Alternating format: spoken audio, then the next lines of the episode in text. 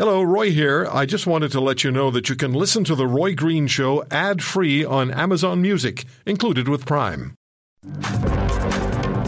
It is artificial intelligence every single day. We find out some factor, you know, you think, oh, well, there's some poor people are going to lose their job. And then you go, well, it could be me. It could be, they're going to, they could do radio shows. They could do all those things. So it is a situation that now is gone beyond that nuclear bomb. That's what uh, Mr. Hinton, uh, who is uh, seen as the godfather of the artificial intelligence world, stepping aside from Google and then giving all those interviews saying he had to do it. And he wants to talk about how trouble it is. And if we don't do something about it right now, then then it is uh, a situation that is going to be really, really tough because we're heading into a wild, weird world. And what does he mean that if we don't do anything? And what can we do about it?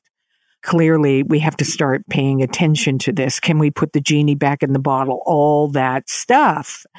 But it, it, it has created a feeling of unease uh, that you know that I think it has kind of hit people now. It seemed that there was two camps. Those who said, you know, we can't control things, but there is another camp that says we can't afford not to take this seriously. Charles Luke Stark, assistant professor in the Faculty of Information and Media Studies at the University of Western, is uh, here to help us. Uh, Charles, good afternoon. Thank you for joining us.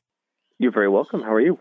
I am good. I'm good. I'm happy Great. you're here. I'm happy you're here, Charles. What do you make of the twist as I was uh, waiting uh, to welcome you on the show here? I was talking about the terrible feeling here. You have the so-called godfather of artificial intelligence saying, no, it's not just naysayers. It's real. We've got to be very careful here. Things are could explode in a very negative way. How are you taking these warnings? Yeah, I I agree with um, Dr. Hinton about some of the the you know the general concerns about these AI systems. Although I think he and I disagree on the specifics of what to be worried about. Um, I think that, in my view, it's very unlikely that AI is going to become super intelligent or, or kind of take over the world in the the medium, mm-hmm. probably even the long term. But I'm I'm more concerned about the ways these technologies can be used by you know, businesses, governments, unscrupulous actors, you name it, to make the lives of everyday people more challenging and, and make them more complicated and worse. So I, I, that's my concern, and I, I, um, you know, I, am I'm, I'm happy that uh, Dr. Hinton and other computer scientists are pointing out general concerns with these technologies, mm-hmm, but I, mm-hmm. I'd like us to focus on those kind of those those harms that are happening here and now. So the here and now, and then it could get worse. And you're right. Let's uh, deal with one foe. Uh, what's the biggest way that you think that this could impact people? Because we all have a feeling we're about to be bombarded with something we we didn't really think was possible. It's so fast and seemingly out of the blue. We usually have a lot more run up time to worry about things. Yeah, I think one of the things that a lot of your listeners will maybe realize if they think a little bit about it is that these systems are, are having impacts right here and right now in their everyday lives. And I'm again, I'm not talking here about super intelligent AI or, you know, kind of science fiction scenarios. I'm talking about these systems, which are sophisticated pattern matching and generating systems that are going to be used to do all sorts of things like, you know, um, you know, tempt your kids to cheat on their English homework um, or potentially if you're, you know, in the United States or other parts and parts of Canada, um, be used to judge you for a bank loan or for housing or for, um, you know, maybe even welfare benefits if, if, if you're applying for those. So, in other words, right, we're, we're not talking here about androids. We're talking about these kind of these kind of often faceless mm-hmm. um, statistical technologies that often, when they get used, don't give people a lot of a lot of ways to push back or to, to question them. So I, I you know I, I, think I think that, that that's something your some of your listeners will already be familiar about. You know, we don't have to worry about killer robots. That's already happening. They were already there, and we thought they were kind of cute, and we thought they were kind of funny. Uh, Charles, let me ask you very quickly. There's just so much happening in the media here. You know, are we? Is there any way, I mean, on the upside, that we can intervene here? Or are we just discussing what's about to happen with no tools? I think we can intervene in lots of ways. You know, I think we need to be pretty conscious as a society of um, where we want these technologies to be used and where we don't. You know, I think that the, the biggest thing that your listeners can do is call up their elected representatives and ask them what they're what they're thinking and doing about these technologies. You know, they they need to be experts in this at this point. Um, you know, we have lots of technologies in the in Canada and around the world that we regulate, and we you know we oversee, and you know, there, it's it's it's it's not so out of out of science fiction that we can't do mm-hmm. that with these AI tools too. Charles, what do you make of the, what happened at CNN? The switching we've got there, you have like Anderson Cooper going, I know you're angry and you have every right to be angry, but was it a positive thing or the negative, the negative vibe that certainly seemed to flow through to us?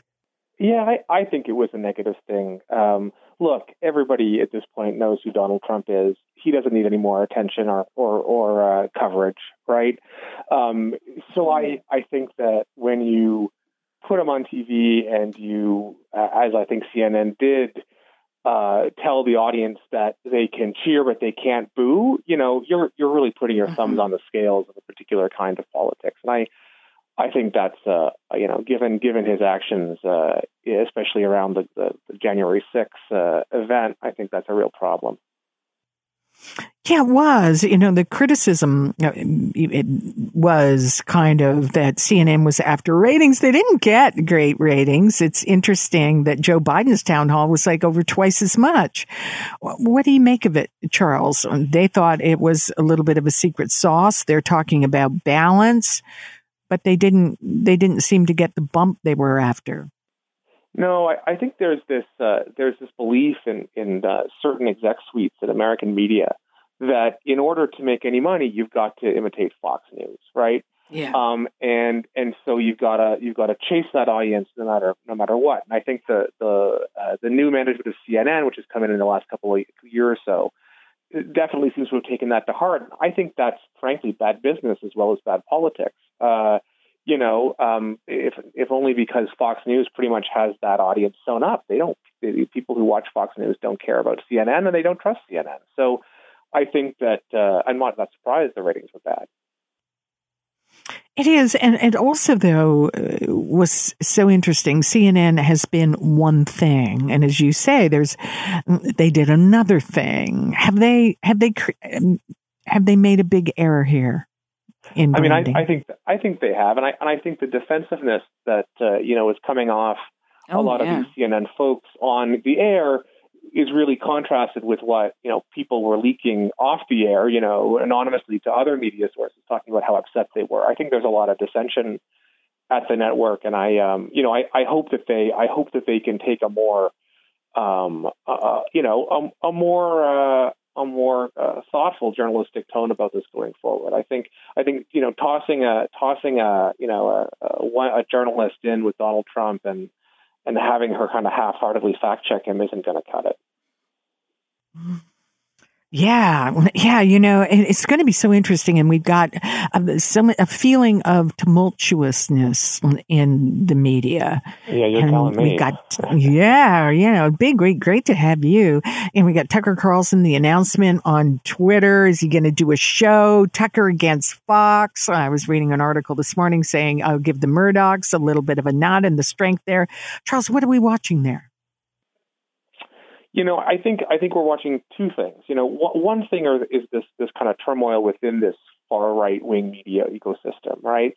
Um, but you know, and and that's mm. that's interesting and that's fine. But but on the other hand, you know, in a lot of ways, these networks, you know, they're competing at one level, but on another level, they're really connected to and and uh, setting the agenda for the American right, you know, uh, and and increasingly far right American right. So I I, I wouldn't put too much stock in that in that kind of that kind of low level churn um, because I think that uh, at, at, a higher level there's still a lot of a lot of you know coordination and and you know just getting on the same message. You know, the American mm-hmm. right is extremely good at at centralizing its message, at bringing conspiracy theories and other kinds of kinds of uh, you know totally baseless stuff out of the the sort of the sort of internet swamp and, and, and platforming it to millions of people. So there is a lot of turmoil. I think um, I think that it's only going to get worse as we come into a, a presidential election year next year. It is. How much of a focus is the media going to be for driving this? Because you're the perfect guest. You've got online, you've got chat rooms for finding out what happened. We had a leak from a guy who was leaking it on the chat room. And we just began this by talking about artificial intelligence and whether or not it's a bomb that's about to explode.